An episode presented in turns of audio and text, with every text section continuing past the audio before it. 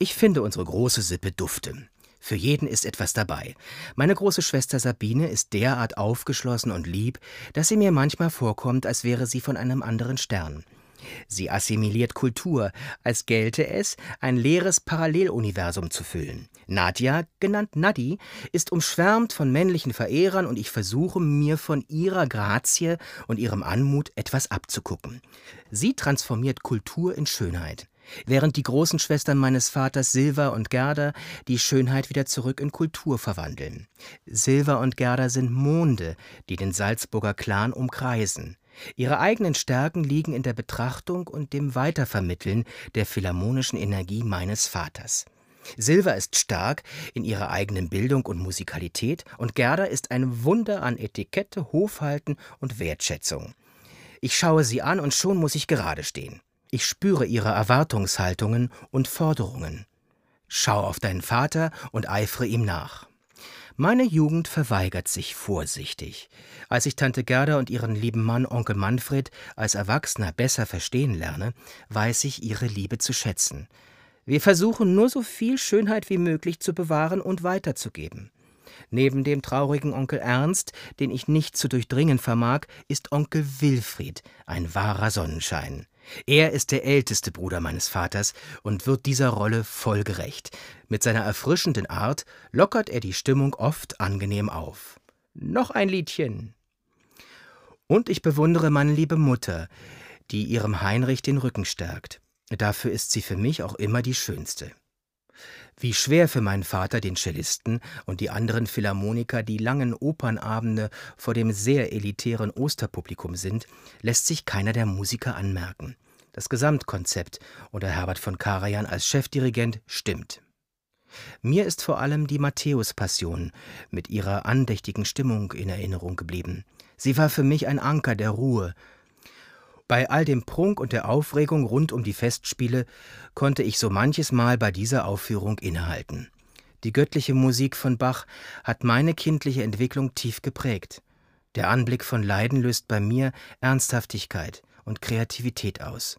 Ich gewöhne mir an, genauer hinzugucken.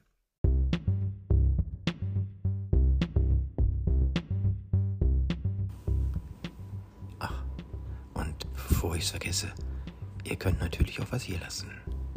Wenn ihr was mitnehmt. PayPal. Hm. E-Mail-Adresse mmajowski at t-online.de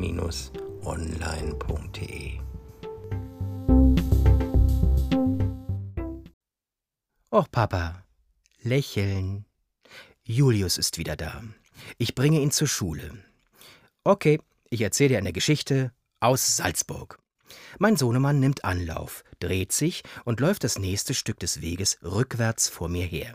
Er spürt, dass ich mich an meine Kindheit zurückerinnere. Es war Ostern. Julius bleibt auf Kurs. Alles war geschmückt und die Familie war glücklich. Mein Vater wollte sein Mittagsschläfchen halten, fand aber keine Ruhe. Stattdessen suchte er seine Noten und wurde sichtlich unruhig. Während die Familie bei österlichem Kaffee und Kuchen saß, kam er auf die Terrasse gestürmt und hauchte meiner lieben Mutter ins Ohr. Meine Noten sind weg! Große Aufregung. Nach langem Hin und Her fanden sie sich im Cellokasten wieder. Wer hat die denn da reingetan, Uschi? Die Stimmung war leicht gedämpft, irgendwie tat es allen leid, auch meinem Vater. Er konnte aber nicht wirklich über seinen Schatten springen. Und so sprang ich ein. Ich platzierte mich in der Mitte der Terrasse und spielte die ganze Szene von eben noch einmal nach. Der Erfolg war durchschlagend. Alle konnten lachen, und als ich mich quasi zur Krönung der Vorstellung auf einen Stuhl stellte und den Dirigenten Karajan mimte, belohnte mich mein Vater mit einem glücklichen und erleichterten Kuss. Mein Humor kann Konflikte lösen. Das weiß ich seitdem. Viel Spaß in der Schule, Julius.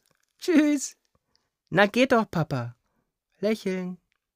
Und schon ist er verschwunden. Ostern in Salzburg bedeutete für mich zwar schulfrei, lernen konnte ich trotzdem viel.